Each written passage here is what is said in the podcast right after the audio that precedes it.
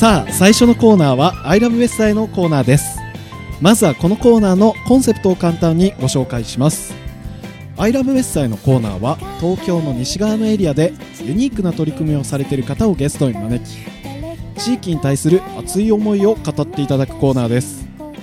本日のゲストは西国分寺にあるくるみがテーマの喫茶店くるみどコーヒー店主の影山智明さんです。影山さんよろしくお願いします。よろしくお願いします。あの影山さんまずは簡単に自己紹介をしていただいてもいいですか、あもう今おっしゃっていただいた通りで。はい。はい。あの西国分寺の駅前で喫茶店をやっております、影山と申します。はい、よろしくお願いします。はい。では早速ですが、このくるみどコーヒーについてね、こう今日はいろいろと話を伺ってみたいんですが、はい。あのーやっぱり気になるのがなぜこう西国分寺でこう喫茶店を始めようと思われたんですかね？あのもともと僕の生まれがはい。西国分寺でして、おー。はい、でずっとあの駅前に生家があったんですね、生まれた家が、でただもう築50年ぐらい経ってたので、うん。それをあの建て替えなきゃいけないってことになりまして、で集合住宅を作ったんですけどはい。でその1階になんか地域に開かれたはい。お座敷みたいな場が作れたらいいなと思ってんで、まあ、それは今風に言ったらやっぱカフェかなと思ったんです、ね。はい。でただ最初は自分でやるって頭はなかったんですけど、はい。あのいろんな方にご相談してるうちに、うん。いやもうそれ自分でやった方がいいんじゃないのというふうに、まあ、背中を押されまして、なるほど。はい、最初はじゃあやってみようかと。テナントとして募集すああるつそうそう。どっ。ちかっていうと大家として、ははいいと思ってたんですけどなるほど。じ気がついたら。ゃ影山さん自身がお店に立たれることもあるんですか？あのありますね。あの特に、はい。まあ、最近ちょっと減っちゃったんですけど、はい。あの開店当初はうん。毎日のように、はい、立っておりました。それまでは飲食のご経験とかあまあ、ったんですか？まずない、ほとんどないと言っていいですかね、まあまあバイトでやってたぐらいの、はい。はい、ことだいやーそれでこういくらねこう背中を押されたとはいえ、はい、始めるのは勇気がいったんじゃないまあ、まあ、鈍感なんでしょうね、ですか。あんまりなんかおはい。あの気にせず始めちゃった感じでしたけどね、はい、なるほど。あともう一つやっぱり気になるのがこのくるみどコーヒーというこのネーミングなんです。はい、それねくるみがテーマということなんですが、はい、これはなぜなんですか？あ、あのーまあ、僕はくるみが好きっていうのが、まあ、基本的にはあるんですけども、はい。あのお店を作るにあたって最初に一緒に企画してくださった仲間の方がいて、うんまあ、あの豆彦っていうカフェをやってる方なんですけど、はい。でその方に最初にされた質問が、うん。影山さん好きな食べ物何？って聞かれて。でトウモロコシと天津甘栗って答えたんですね はい。でそれは本当にそうなんですけどで、はいまあ、他に、まあまあ、なんかないのとか聞かれてるうちに、うん。まあ、大体自分の好きなものがもうかじるものばっかりで。で言われてみると影山さん見た目もネズミみたいだしっていう 話になって、はいその小動物が木の実を集めてやってるようなカフェを作ろうと、まあ、あー。その、まあ、意図としてはそういうやっぱり作ってる、やってる人のはい。まあ、その人柄とかまあ存在みたいなのが伝わっていくような,、ようなあのお店になったわなるのが大事なんじゃないかって、そういう思いがあったんですけどね。なるほど。実はですね今はい。日この放送の直前に僕、ねくるみなんかどコーヒーに。来てくださったって、ははい。い、ありがとうございでこうます。ツイッターでつぶやいてたらはい、一気にフォロワーが増えたんですよ。本当ですか？はい、はい。い、やすごくやっぱ人気なんだなっていうね。最初はもう満席で僕入れなかったんですよ。あ本当ですか？でしばらくはい。待たせていただいて、その間もねいろいろ探検させていただいたんです。けれども。はい、あのー特に気になったのがあの階段の下のはい。ちっちゃなスペース。あー子供の部屋がね、はい。あるんですけどね。あの店員さんにですねここ子供の部屋なんですか？っていうふうにはい。こう聞いたら、はい。なんかあの大人でも入れますよっていうふうに はいあーそういうちゃんと返しが。はい、はい。すごいチャレンジングな酒井さんはちゃんと入ってくださいました？いえちょっとね僕の大きさでは入れないななっていう かったですか？感じで。あの先あの先にですねあのちっちゃいお子さんが入ってらっしゃったんで、はいはいもう自分の家のように使い勝手もう慣れていて、はい。なんかそういうシーンが見れてとても子供の常連さんっていうのがいてですね、はいもう本当に我が部屋かのように、うんはい、使ってくださってます。いやなんか僕ねなんかそのお子さんにあれ？一元さんみたいな感じで 見られました。そうですね。こここ私この部屋みたいな。な。そうなんですよ。なんかね店員さんもねなんかあのー小動物みたいな感じで。それもねあの、はい。結構言われますね。はい。あのそういうタイプがうん。結果的に揃ってる感なるほど。じですねいややっぱ空間の力なのか、ん。やはりこう大声で話してらっしゃるお客さんがいなくてですね、はい。とても静かであとこうテーブルの上にくるみが置かれてあって、はい、殻付きのくるみをはい。置かせていただいてまして、はい、でご自由にはい、割って食べて、そうなんですよ。はい、くださいという。でこうあの静かなこう店の空気の中に急にバリバリっと音が。はい、その音がもはい。うたまらなく、今日はもうもうとろけそうにとろけさんあの酒井さんも割ってくださいました？あ割りました。もちろんやってくれました。はい。はい、はい。なんかああいうことをもうやると、はい。もうなんかもう、うん。いろんなことがいいんじゃないかっていう気になるっていうまあちょっとこう、はい。こね、うん。心の殻も破るみたいな。あちょっと今うまいこと言いましたけど。自分で言いましたね。いやいやいや。まあそういうのもちょっとねかけて。ーでもあのくるみを割ってる時に、はい。なんとなくあの常連さんかどうかっていうのがなんか見極められてるようななんか僕の向かいに座ってたお客さんがですね、僕がくるみを割るのをすごく心配そうに見てたんですよ。わかるっていそうそうう。感じで。うん。手伝おうかみたいなこう、うん。なんかこう無言のねなんかコミュニケーションが、はいなんかそこで行われてるような感じがしましてね。いやとても良かったですね。でもことうホームページを拝見させていただくと、はい。子供のためのこう喫茶店と書いてあったんですが、これは何か理由があるんですか？そうですね。あのちょうどお店を作るタイミングで自分に娘ができて、はい。今3歳8ヶ月ぐらいなんですけど、はい。まあ、それがきっかけにはなってるんですけど、うん。実はその子供のためにって言ってるのはその、はい。あのまあ例えばね食品を子供に出すっていう時に、うん。こ自分の娘にはい。これを食べさせたいと思うかどうかっていう視点ではい。見ると多分一番嘘がつけないと思うんですね。はい。でそこをちゃんと意識したいなってことがあるし、はい。あと実は本当に文字通りの子供さんだけではなくてでも、その大人の中にも必ず子供心ってあ,、うん。あると思うんですね、はい。だそういう方にそういうところに響くようなうん。お店になったらいいなっていう思いで、あー。はい、そう呼んでいますそのねもう遊び心と言いますかなんかこうリスリスしか入れなさそうな、はい。なんかボックスがあったりなんかあこーそう玄関があったりします。橋みたいなのは橋があったりしますね。ういやーなんか本当にお店の中にいるのかなっていうふうにええ。感じてしまいます、いやいるんですよ。あいるんですか、あの子供心がある人には見えるっていう、ああ残念ながら、はい残念ながら見えませいや何回か、はいはい。通ってる間にね、そうですね。はい、見えてくるかもしれないですね。はい。はい、あのいや随所にすごくこだわりを感じたんですが、うん。本当にあの一言では言い切れないと思うんですけれども、うんこうそのお店のこだわりってどういったところにありますか？まあ、そのさっき挙げていただいた卓、ねはい。机の上に置いているくるみなんかも、はい。その実際に自分たちで長野まで、うん。長野県の東御市っていうところがあ。くるみの里なんですけど、はそこに去年の秋に行きまして、あの実際に収穫もしてきたはい。ものだったりするんですね。うん、だからなんか、まあ、今普通にお店やってると大体のことってもうお金出せば、はい。食材についてもね何にしても変えちゃったりするけど、はい。まあ、そういうちゃんとルーツをあの、うん。自分たちで分かってどどういううものをお客さんに出してるかみたいなことを、うん。ちゃんと僕ら自身が伝えられる存在でありたいっていうふうにはあ思ってますね。なるほど。はい、僕今日水出しコーヒー、ええ。あのコーヒーをあコーヒーをねはい水出しではいいたやってます。いただく時にですねあのスタッフの方に、はい。あの水出しコーヒーっていうのははい。どうやって飲むのが美味しいんですか？ホットがいいんですか？アイスがいいんですか？って聞いちゃったあ聞いたんですね。はい。え。そうするとなんかあのホットで飲めるお店があまりないので、はい。ぜひホットで飲んでみてください、チャレンジしてみてください、はいみたいな感じでもう一人一人がちゃんとこう、しっかりと説明できるんだなっていうあーよかったもう。その姿ですごく感動しまいしたね。やいやいやありがとうございます。い、やあのちょうどねあの美味しんぼってあるじゃないですか。はい、あれの究極のメニューの中でコーヒーははい、水出しをホットで出すっていう、ちはょっと本当そういいう会があるんですよ。はい、でまあそれも実はあのお店を作る時に読んだりもしてて、あーはいそれをお出しさせていただいてます。こう温め直すと、はい。逆にこう風味とか劣化するんじゃないのかなみたいなこうよくこう冷めたものをレンジでチンとかすると、えーなんか風味が飛ぶとか言うじゃないですか、だからこれはアイスの方がいいのかなと思ってそれで聞いたんですよ。なんか水出しコーヒーは温めた方がいいんですね、はい、あのちょうど水で出すと、あのはい。普通お湯でドリップをね、すると、はい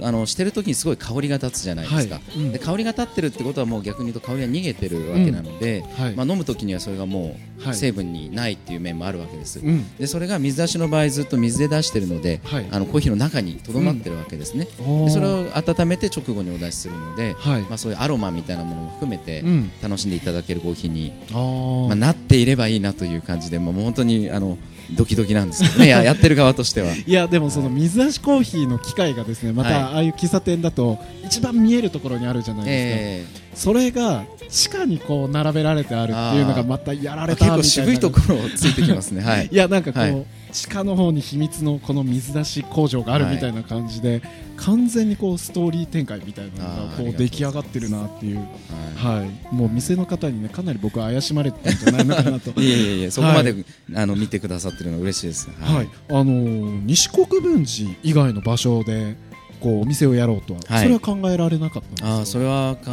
えなかったですね、まあ、もともとそのお店をやりたいっていうのが先にあったわけではないので、はい。うん、まあ、自分が生まれ育った西国分寺っていうのが、はいまあね、今日は東京ウエスタに出させていただいてますけど、はい、本当に行けてない街、うん、ナンバーワンみたいな状況なわけですよ、うん、なん。で、まあ、生まれ育っても全くその西国分寺という街に期待せずに、はい、37歳になってしまいましたけど、うん、あのまあ、でもね逆にこういう時代だからなんか昔ながらの風情が残ってるのが、い。い街だなとも思うようになってて、だそこそういう自分にとってのルーツがあるところで、やっぱりこういうことをやるっていうことの意味があるんじゃないかなと思ったんですけどね。あなんかこう国分とこう国立の間の なんかジャンプされちゃうようなね、えー、なんかそういう印象があって僕もなかなかこう西国分寺を降りることがなかったんですけれども、はい。はいくるみとコーヒーぜひ行ってみてっていう人が周りにたくさんいてですね、うんはい、でこういう喫茶店がある街の人たちってなんで幸せなんだろうなっていう、うん、なんかもうもう一つ自分の別の場所があるみたいな、はい、なんかそういう安心感があって、ね、今日一人で来られてるお客さんも結構いたんですよ。多いですね、はい。えー、もう男性のあの一人客の人でも美味しそうにケーキを食べてるんですよね。はい、うん、だからこう街の人なんだろうなっていうのはやっぱりすごい感じられましたね。あの先ほどあの影山さんの方でこう街の中のこう座敷みたいなこう、イメージと言われてたんですけれども、うん、まあ街の中でこう喫茶店のこう役割ってどんなところにあるとお考えですか、うん。うん、あの基本的にはその、まあ、自分たちのお店のことをあんまり、まあ、カフェと呼ばずに、はい、喫茶店と呼んでるっていうことも、にもつながるんですけど、はい、そのまあ、基本的にはやっぱり毎日の普段の、あの営業っていうのが一番大事だと思っていまして。だからまあね普通に暮らしてても人それぞれもう人生ダイナミックに変化に飛んでるわけじゃないですか、はい。うん、でもそういう時にあそこに行くとふっとなんか立ち返れるっていうか、うん、そのいつも変わらないもの変わらない時間がそこにはあって、はい、なんか自分をもう一回取り戻せるみたいな。だからそういう場所であることが大事だと思うもんですから。なるほど。あんまりそのなんか企画的なものとかイベント的なものをしょっちゅうやるみたいなお店にはしたくないなとは思ってるんですね。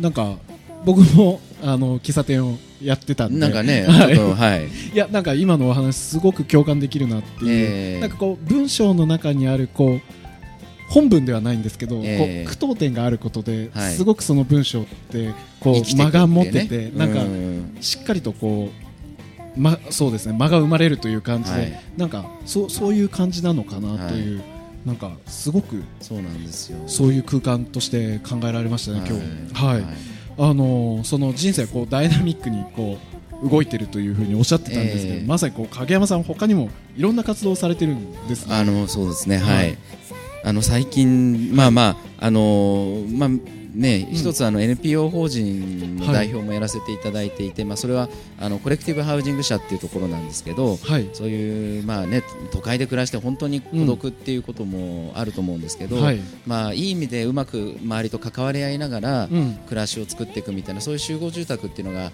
できないかなって、まあ、その発想としてはカフェをやるのと同じなんですけど、はい、まあ、そういう NPO をやっていたり、うん、あとはあのー、あの被災地を応援する、まあ、今回ね、東日本大震災起こって、まあ、そういった被災地の事業者さんを応援する、はい、まあ、個人のお金でそういったものを支えていくファンドをやってる会社をやってたりとか、はい。はい、他にもご自身でラジオまあ、もうなんちゃってラジオで本当に申し訳ないんですけど。もう早速ね僕もポッドキャストでダウンロードして、はい、ありがとうございます。聞いてみたんですけれども、えー、本当声素敵ですよね。いやいやいやとんでもないです。いや、はい、なんかすごく落ち着く声で。いやいやいやなんか本当にそのくるみどコーヒーの雰囲気と声がなんかマッチしてたんで、はい、いやいやいやあの今後あの西国分寺がこんな風になればいいなっていうこう抽象的な質問なんですけど、えー、そういったイメージとかってありますか、はい。まあ、そうですね。なんか一つ思うのは、はい、あのまあ、ある本を読んでねその、はい、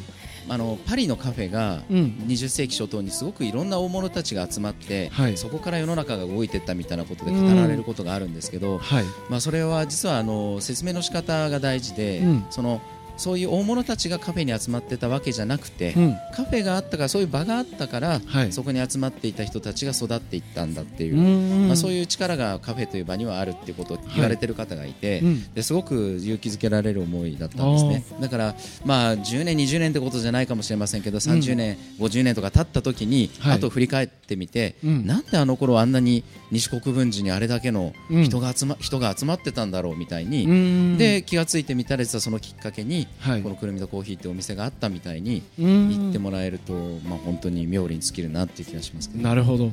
なんかねそういう場と言いますか、はい。なんて言うんですかね。そういうのってこうお金出してこう作ろうと思って作れるもんじゃないじゃないですか、はい。なんかそこって本当にこう自分もしっかり時間をかけなきゃいけないし、はい。なんかこう人とのこう偶然なこう出会いがあったりもうあったりねそういうのに助けられること多いですよね、不思議なこう引力がこうこう一致する時ってあるじゃないですか、ええなんかええね場を作っていくこう面白さもあるんですけれども、うん。こう難しさもあると思うんはいですけれども、はい場を作る時のこう難しさみたいなのを感じたこととかありますか、まあそうですね。その実はさっきおっしゃっていただいたくるみ割りの仕組みなんかも本当はそれがあることでねテーブルを囲んでうん。もっとお互いの声をかけまあちょっとくるみをねはい。割れない方がいたらうん。じゃあ代わりにちょっと割割りましょうかとかはい。だからそういう関わりが起こるきっかけになればと思ったんですけあどー。まあ実際問題はなかなかそうならないんですよね。はい。だからもちろん一人にで来ていただいて一人でいい時間を過ごして帰っていただくっていうことがまあ基本形としてはあると思うんですけど、はい。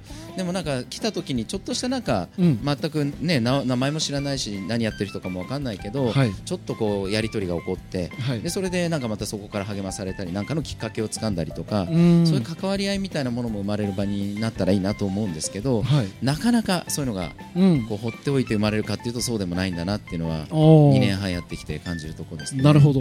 ななんかそこで発見したのが今日なんかくるみ堂の夕べ、ああそうなんです。はい。なんかそういう、まあ、イベントなのか何なのかみたいな感じで、こうくるみ堂の夕べっていう言葉だけですごく気になったんですけど、その毎週月曜の夜に、はい。はい、あの7時半から、あのまあ、簡単にテーマを決めてですね。はい。であのよもやまにお話をするという、うん。まあ、サロンみたいな場なんですけど、あーはいそういうのをずっとやってきてるんです、そこに行けば影山さんと会えたり、はいまあ、会えるっていうか、まあ、もちろん会え会えますけど、あはい、月曜日はいつもいらっしゃるあの原則ですね、あー、ええ夕方以降は。なるほど。はい。じゃあこのラジオを聞いていてぜひねこう影山さんと会ってみたいっていう人はねなんかい。月曜日を狙ってみてはぜひ。いかがかなと、ははい。い遊びに来てください。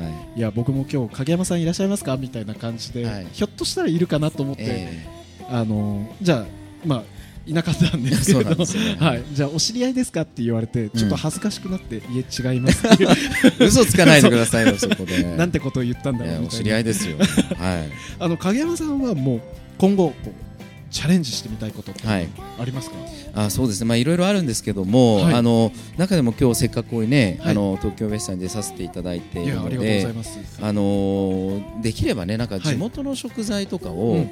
もっとちゃんとお店の中で使っていくみたいなことをあやりたいなと思ってて、はい。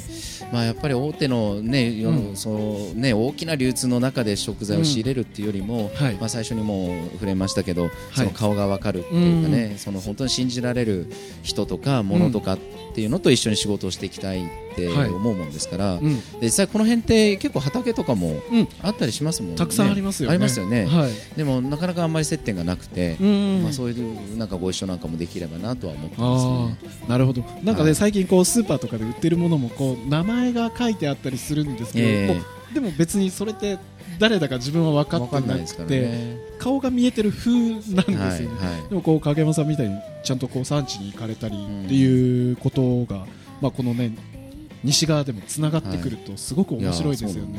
はい、いやもうそれはすごい期待してます、ははい。いあの最後にお知らせもしくはこうリスナーの方にメはい。ッセージがございましたら、はい。お願いします、えあのちょうどあのゴールデンウィークが始まるんですけども、はい。あのえー普通あの木曜日が定休日なんで、はい。5月5日が休みなんですけど、はい。あの今回はあのゴールデンウィークちゃんと全部はい。営業しします。うん、はい、でなので、はい。ぜひ遊びに来てください。あまあなん5月か5日は、うんまあなんかねあの大きなことを言うっていうより、やっぱもう本当に一歩一歩、その目の前のことを全力尽くしてやっていくみたいなことはい。が、うん。今特に一番大事な時期なんじゃないかなって思いがあるもんですからね、もう本当に着手はい消極っていうんですかね、はい。だから本当に一歩一歩地道にやっていきたいなと思ってます。はい。なんかねあのメニューブックのはい。最後にそういう一言が、ああそれもご覧いただいたんですね。はい、ありがとうございます。もなんかグッときたんですよね。なんかメニューブックにこういうこと書いてあるんだっていう、その内容気になる方はぜひね行ってみてください、